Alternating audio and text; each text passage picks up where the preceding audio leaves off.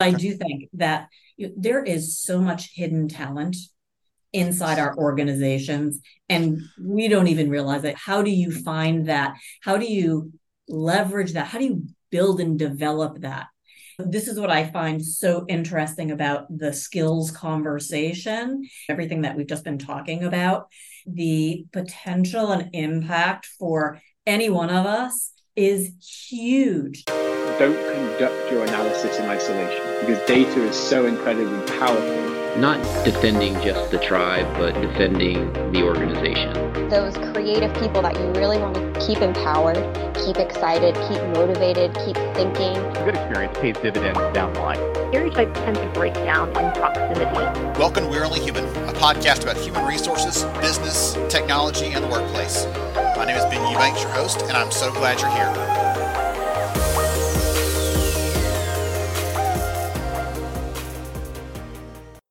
Hey everyone, it's Ben Eubanks here. Welcome to We're Only Human.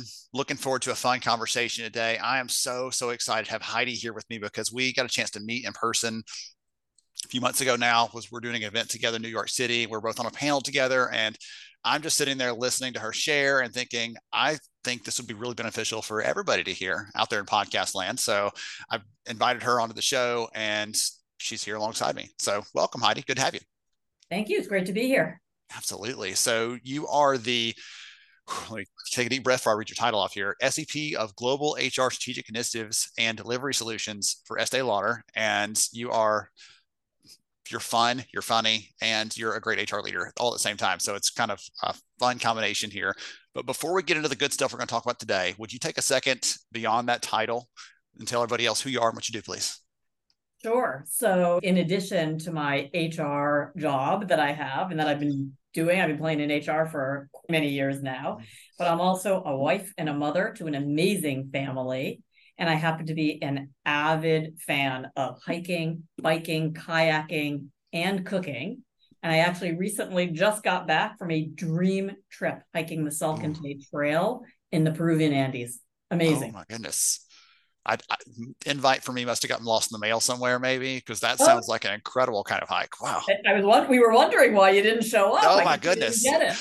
The bear got me. No. so, all right, I'll pick one of those things out of there. Out of all those things, what do you like to cook? Uh, so usually cooks. You're either a cook or a baker. Mm-hmm. I'm both.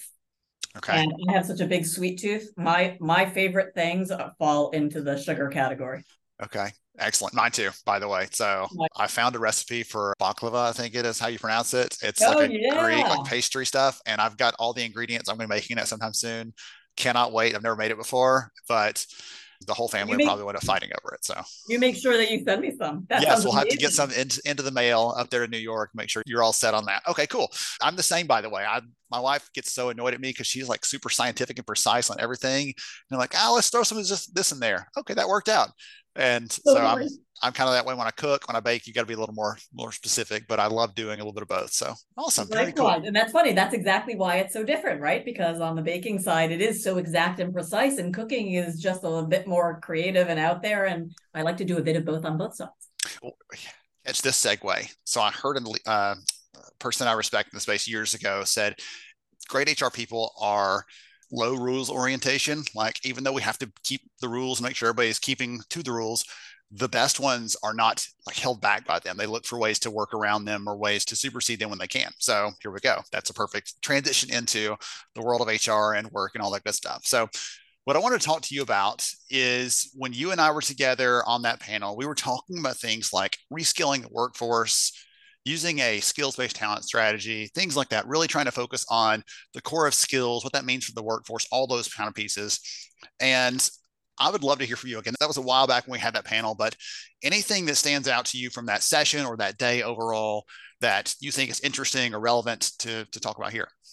Sure. Well, we can talk about skills because I do think skills are really interesting. But the funny thing is, as you said, we came together to talk about skills and skilling. But the underpinning and what I really walked away with was the AI component of it, because that event was hosted by a kind of newer tech company that is focused in the AI space. Mm-hmm. And you know, everyone in that room, you know, I, I think I told you this when we first met that I was asked to come speak on a panel for this event, and my response was, okay, but why do you want me? I'm not an AI expert. Like, what the heck do I know about AI? And they said, well, I'll just come. That's going to make you super interesting. But I, what I learned that day is that nobody's really an expert in AI. We are all learning together. We all have different pieces of the puzzle and different parts of the equation and, and, and have different perspectives. But it was only when we all came together and started sharing those that we all just realized, like, wow, we're all learning this together. Love yeah. Yeah, absolutely. Well, it's funny that you say that because I've spoken at a couple different companies, like within their, hey, we're having our HR sort of offsite, and this AI stuff is blowing up, and we don't know what we don't know. And so I've spoken at a couple of event things like that this year, and I have one coming up in, in Tampa in a few months because I'm getting a chance to, or these other leaders are saying the same thing you are. We think this is probably important. We don't know what's out there, what's available, what's possible, essentially, what's potential for us, what can we do? And so they're looking for a way to get their arms around that. I was also so the piece that ties those things together, I think the the conversation around skills is this big, like hard to understand thing in some ways because imagine taking every job that any of you have out there listening in here, any job that you have in your company and breaking it down into the requisite skills, and you start to see, oh, wow, that's super complicated. And the thing is, humans are not made to understand and consume and analyze that level of detail. We just can't do that. Our brains aren't functioning that, that way. And my own functions like way higher level than that. Like I can't get around it. So AI is the answer to that. It helps to, to really pull those things together, to standardize them, to fit them together, look for trends, figure out how they fit together, say, oh, by the way, did you realize these three jobs that seem very disparate actually have 60% overlap in the core skills it takes to get them done? If you're reskilling someone for a job, if you're training them up, all those kind of things, that, that gives you a chance to do that. That's the part that I've really enjoyed in that conversation is trying to look at the, the practical stuff, the use cases. And that's one of the things that you and I were talking about before we started recording is we're both drawn to the, okay, that's really cool, but what am I going to do with it? I've got some, a job to solve or I've got a problem to solve today. Right. Totally. And, and I love what you're saying about this because you're absolutely right. Like it's really complex when you get down to it. And we take human beings and we are complex creatures and trying to recreate, right? Like, and pinpoint what makes me good in my job by picking three or four skills and then comparing me to 12 other people. You need that level of complexity to start to identify what distinguishes me from the person next to me who's doing the exact same work, but we're showing up a little bit differently, right? Like what we, that comes out in this detail. And I think having AI and the, the applicability of that helps and enables that for the very reason that you're raising. Yeah. Well, the one of the other things out of that entire session and the entire day, one of the comments in the audience, I'm going to get it wrong now that I've thought about it and tried to actually recall it. But one of the comments comes in the audience, everybody's talking about skills in this bigger conversation. And someone mentioned something like about empathy or something like that not being a skill. And it's not a skill in the context of it doesn't show up in like any system that's out there right now for the most part. It's looking at okay heidi your job is in hr you have to know compliance. You have to be able to do recruiting. You have to do like whatever else. It doesn't say oh by the way empathy is a skill. We're measuring that. We can prove that. And yet any of us anyone listening right now if you've ever hired someone that looked great on paper and they get in there and everything is like what is going on here? Everyone wants to pull their hair out when they work with this person because they don't have any empathy or they don't have any ability to work alongside other people. So it may not be a skill that's easy to measure or track in some of the other in the bigger world of AI and skills, everything else, but it does matter. And those sort of soft skills, the human skills as we call them, do fit in that bigger picture. And that's one of the big my big takeaways from that overall thing. Totally agree. It is a differentiating factor in what makes us successful or not. And at the end of the day, I don't care whether you call it a, you call it anything you want. Mm-hmm. I care about it. For sure. All right. So one of the things I wanted to ask you was we have other leaders listening in right now, talent leaders, HR leaders, people who are doing this at all kinds of different organizations. And when it comes to developing, growing their people, making sure they prioritize them, I would love to just throw that out to you. Anything that you think should be top of mind for you, any trends or anything that you're watching that you're like, hey, this you've got to be on top of this if you want to be able to serve your people well, if you want to be able to support them to the degree that you want to. Anything out there that you're keeping your eyes on? So there are a lot of things, but let's talk about skills because, and especially I, am an HR professional. So I think about these things. I think about people. I think about the talent that we have in the organization and that we need to use. And I talk to managers and many times they say, ugh, like I, I don't, I just don't have the skills that I need here. I need to go outside. And then you say, well, how about someone intern? Like, no, like my team is great, but everybody else's team, right? Like it, it isn't, or like we see people by what they do or like how we interact with them, but they're you know even within our own teams we don't know the skills that we have necessarily right until we ask and, and it gets even worse when you go outside to other people's teams or to people that you don't know and there is just so much potential out there today. And i know that there are a lot of companies out there that have started like tapping into this in terms of different talent marketplaces that look tap into different skills and other things. I think they're we're just scratching the surface right now. I think there is so much more hidden opportunity that we haven't even got to with huge far-reaching implications including in the dea and i space. Hmm. okay i've got a couple questions i want to ask you based on that bit there because one of the things we we did in our research this year is we asked candidates that are looking for work. We said, "What is the number one way that employers can show respect for you when it comes to hiring process?" And they said that I want them to see my potential. Number one, more than anything else. And for some reason, as you've just pointed out, once people come into the business, we're like, okay, now forget that potential stuff. Just do your job. Just get to work. And I wonder, what are your thoughts on that? Why are managers either unwilling or unable to see that layer beneath what's what Heidi's job title is now and see what you could be? Is it because they're just pigeonholing them, like we hired you for this and that's what you're going to be? Is it because subconsciously, like actually Heidi's a really good performer, I don't want to lose her because then it's going to create another hole in my team? What do you think are the reasons why managers are either unwilling or unable to acknowledge that that layer deeper of hidden talent that they have? Yeah, look, I'm I can't really put my my you know can't tell you exactly what every manager think, thinks, and I think I need you to speak for every manager on the planet, Heidi. Come no, on. Can, let me try to speak for every manager on the planet. I think there are probably a lot of factors in this, but look, as an HR professional, I often tell managers, look, when I you can hire when you're hiring someone, that's fine. You've got work that you need done, and you're gonna look for people who can do that job. I think you need to look beyond that and as an HR professional, I'm looking beyond that. Because if you're just bringing someone in who can only do that and we don't see anything else for them to do, I think we're doing you a disservice. And I think we're doing the enterprise a disservice and we're doing the individual a disservice. And so I think we always have to be looking at that. But the question of why, look, I have, it's rare. I say rare. I'm not sure that I've ever met a manager who said, I have enough resources and not enough work. What I hear is, oh my God, like we have so much work the burden and workload has gotten even more over the last however many years.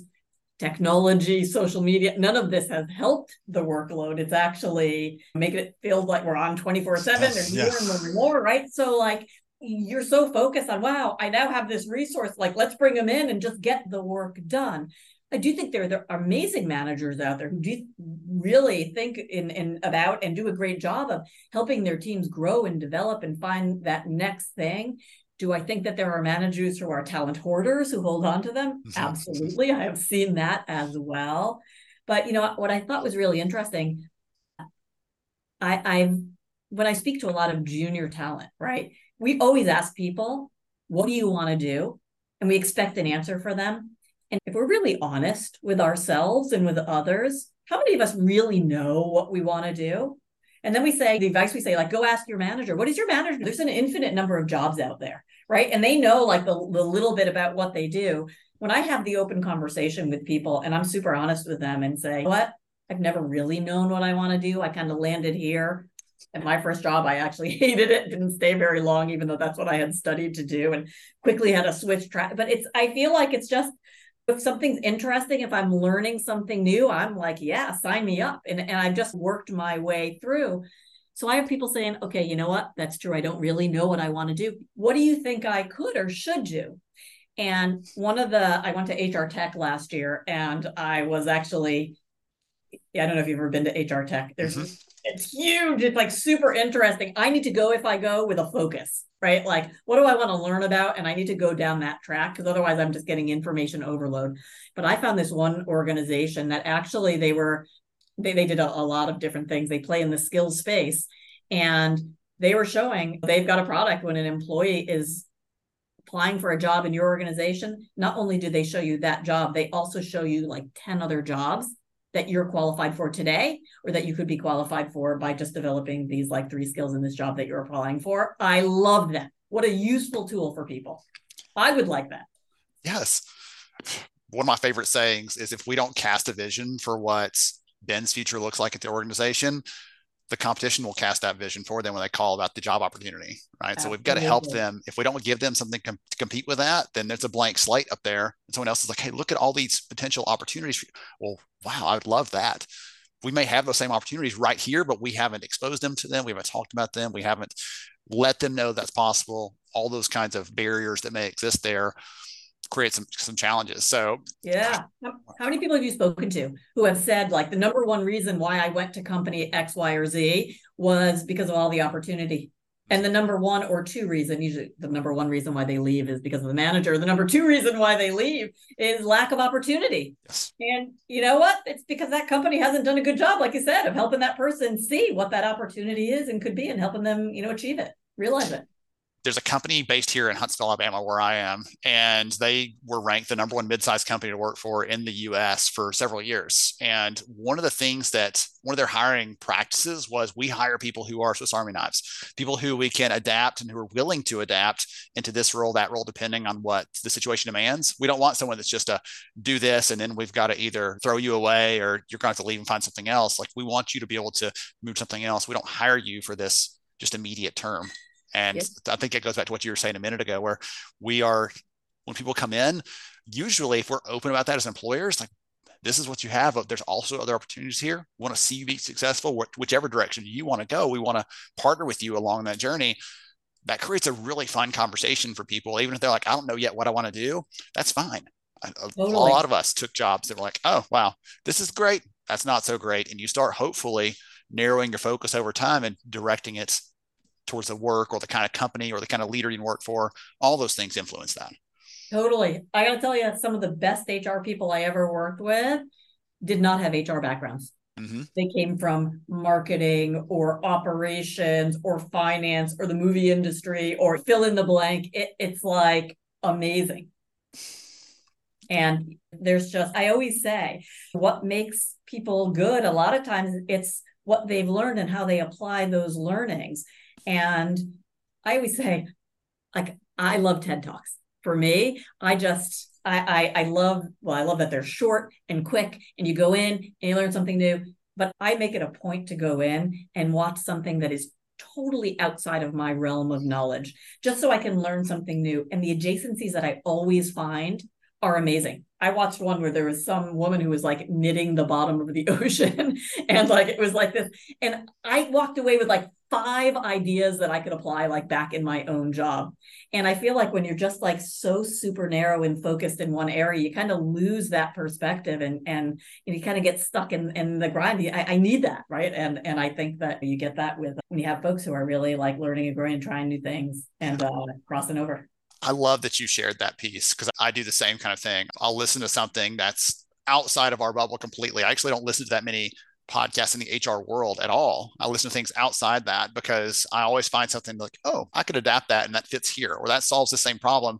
But no one else has any idea about it because they're all just focusing on the problem instead of looking for other types of things. One of my one of the people who I followed back in my early career does a lot of career advice, things like that. One of their key things was your passion doesn't find you on the couch, right? You're not sitting there thinking, oh, you know what I really wanted to do? HR. Like that, most people, it doesn't happen. For me, it sort of did, but that's a weird and very different story. For most people, it's I'm doing, I'm testing, I'm experimenting, I'm and then you find a thing that you start to run across and like, oh, I did enjoy that. I want to go back to that more. You start, as I said, sort of sculpting that. There's a book, I can't remember what the, what the title is here on my shelf somewhere, but it talks about job sculpting and sculpting that down to the kind of things that fit Ben or fit Heidi the best so that our strengths are really played up in the work we do instead of it being, okay, I get to spend 20% of my job doing things that really bring out my best and 80% is just like drudge and grunt work and just biding my time to get to do the other 20% again. So I love that you said that because actually I, I, think we're confused about passion. I think mm-hmm. people think like you're born with it and it's you know it and like the things that you love doing are the things that you should do in your career. I don't think that's true. It's something but once in a while that works out. But actually, I think passion is something that you find and discover, right? You, you like you said, you try something, you taste it, you get a little test for it, you start to get good at it, you realize that you like it, and it it becomes a passion. Think there's a lot of jobs out there where you're like, wow, how did that why that person seems to love it, but like really? And it, it's you're not born. I mean, let me tell you something. When I was growing up, the last thing I wanted to do was be an HR professional. At the time, it was like personnel. Quite frankly, I shouldn't admit that, but it's true. And yet here I am, and I love I love being in HR. But I had to discover that. One of the not to be too meta about this conversation, but one of the mm-hmm. other things I've noticed is that a lot of people who are like, "Oh, you work in HR," like you kind of the side eye, or like that's the weirdest thing I've ever heard it's because they've had a bad experience and that's all they can see. Like, oh, you're the that kind of person. Like, no, no, wait a minute. There's a whole spectrum here, just like there's in any job. And like like the salesperson who's friendly and nice and helpful versus the salesperson who's like slimy car salesman. Like there's that's that's a spectrum, yeah. just like HR is a spectrum saying, hey, no. Did I say no? Oh, and by the way, no. It's the answer to every question. And those that say, hey, that's a really great question. Let's find a way to make that happen because i think that really need, that would be, be best for everybody right? There's two, a whole spectrum there. And what i love about hr is that it's i mean it is it's about people and organizations and leadership and how things come together. And like it, it's there is so much room for creativity. I am a creative person and people always look at me like how did you end up in hr i'm like that's why i'm in hr right like it, I, every day is something different it's something new it, it, that even this whole conversation we're having, right? Even mm-hmm. skills, there, there is so much to be discovered. And I love that. I need to be learning something new all the time.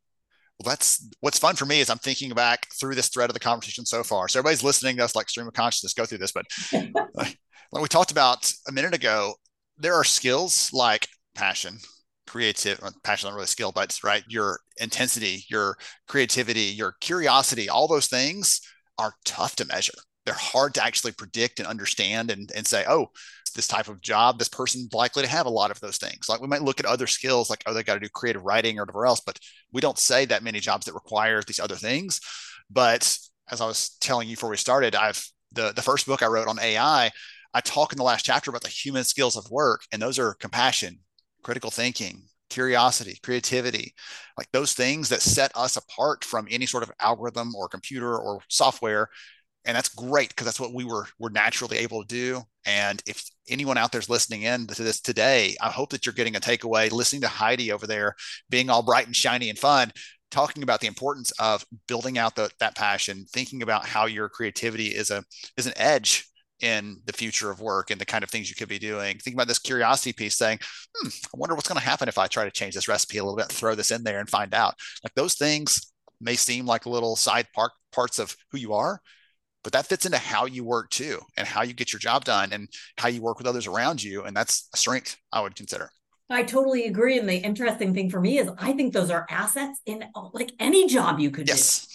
do yes. and they really it they are differentiators to me in anything right like pick the person that you want the person who's super passionate who's empathetic who's compassionate who's super curious or the one who is totally shut down boring doesn't like is, is mean even like they could be doing the same kind of work. I, I don't know about you. I want the former. Yes. Yes. Goodness. Okay. So I've enjoyed this so much. I want to like ask you 50 other things. I think the only other call out I was going to make based on some of your comments earlier is you talked about the hidden talent piece. And I think my takeaway from that when you were sharing that is those leaders that do want to build their teams, do want to create the best outcomes. Like they want stability in their team, but they want performance too. And if you want that, you have to, right? You can't build your people if you can't find what talents they have. So be willing if you're listening into this or you're trying to figure out how to help your managers do some of this stuff, again, practical today. Make sure your managers are asking people, what do you want to do? What do you want to be? What kind of work brings out your best? And they should be looking for those things. And when they see that stuff, try to give that person more of those that type of work. It's going to bring out all their best creativity. It's going to make them more happy in their work, more satisfied. And we get the benefit of having someone who's incredible doing those things or recognizing their strengths at the same time. It's kind of a combination of all good things. I don't like the word synergy, but synergy probably fits there. So all the good things layered on top of each other. Well, well I, and I love that. I, you have to give people the opportunity to do things that they mm-hmm. haven't mm-hmm. done before. And yes. I, I, you may have heard me say this before because I seem to recall saying something about this when we were together on the panel, but it is amazing to me how everybody is way too busy at work. Like they don't have one ounce of time left, one second of time left to do anything within the context of their job. But when it's something new, interesting that they're passionate about or interested in, all of a sudden they have all the time in the world. And we've got something, you know, in my organization where we are able to like because we don't always get the headcount for all the work that we do, but we do have the ability to post like assignments or projects. Mm-hmm. And anyone in the organization can really uh, raise their hand and say, Yeah, I'd like to do it. And I can't tell you, like, how many people tap into that? I've done it right there. Like i saw something i thought it was kind of cool and i said i'd like to to even and i'm in a senior role like i'd like to play at that. But i've also leveraged people that way. And when i go back many times to the managers i've got one person who's working with me right now on something that she had never really done before when she reached out and said she was interested. I was like great like let, us do it. I spoke to her manager and the manager was like really? Well okay but uh go ahead right and even the manager has said to me, wow, I never knew like this person and, this person now I've been leveraging this person in lots of different ways. And you're just quiet behind the scenes before and now is facilitating large meeting with hun- meetings with hundreds of people. And people are like they're like where did you come from? You're amazing right? Like and this was because someone like raised their hand for something and discovered joy, skills, passion that they never even knew that they had. And it's amazing. Amazing. That's one of the things we see on our, we did some research on internal mobility last year and talent marketplaces, those sorts of concepts. And the thing we found when we actually asked the workforce, if you had an opportunity to do that kind of thing, like raise your hand, try something else, why would you do that? Three of the big reasons were developing new skills, try, getting to try something I can't my normal job, being able to hone and really emphasize a strength that I already have, or being able to test out other kinds of jobs without risking everything. If it's like a full move to another job, I'm like, oh wow, this is not what I thought it was. I hate this. That then there's no way to save face. They've got to leave pretty much to be able to do that. There's no way to rewind that back up. And so that that lets them sort of sample the other jobs and understand what they like, what they don't like, and then decide what they want to do next eventually. And so it's really incredible. I love that story. And it works the other way as well. I can't tell you how many managers meet and start working with someone, and the second they have an opening on their job, immediately they're like, "That's who I want." Yep, yep. Come on over. I've already it opens tr- up opportunities on all sides, which is amazing. try before you buy. There you go. Totally. Excellent. Okay.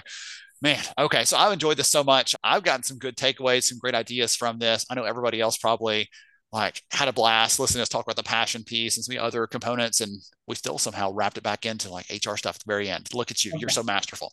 All right. So if someone says i love this conversation. I've got to have some more heidi. Are you okay with them reaching out connecting with you on linkedin? Totally. My name my linkedin name is heidi ramirez perloff. So yeah. I'll, I'll make sure and get that into the show notes so anyone can click right over. Please don't just spam her, ping her, and say, "Hey, I heard you on the podcast. You were incredible and amazing," and throw in a couple other superlatives while you're at it because she certainly was. All kidding aside, Holly, you were you've been wonderful. I appreciate the time that you spent with me here and sharing with the audience, giving them some encouragement too. I love the fact that I have someone who's a senior HR leader at a at an incredible company, and instead of talking just HR strategy and all the nuts and bolts stuff, it came back to like we're all humans still at the end of the day and we care about passions. We want to do work that feels like it, it's meaningful to us and really matters to, to what we bring to the table. And I love the conversation we steer that way. So thanks for joining us. I really appreciate you. Thanks for having me. A lot of fun. Absolutely. To everybody else out there, hope you enjoyed it. Got some good notes and takeaways. Go out there and explore, discover your passion. It's not going to find you. And we'll catch you next time on We're Only Human. Thank you so much for joining me on the show today. I'm honored to have you as a listener. If you enjoyed this episode, please take 10 seconds to rate it at iTunes, Stitcher, or wherever you listen to your podcast. Also, if you know a friend that could benefit from today's conversation, please pass it their way. After all, a rising tide lifts all ships. To see show notes, sponsor information, and our full show archives, visit onlyhumanshow.com.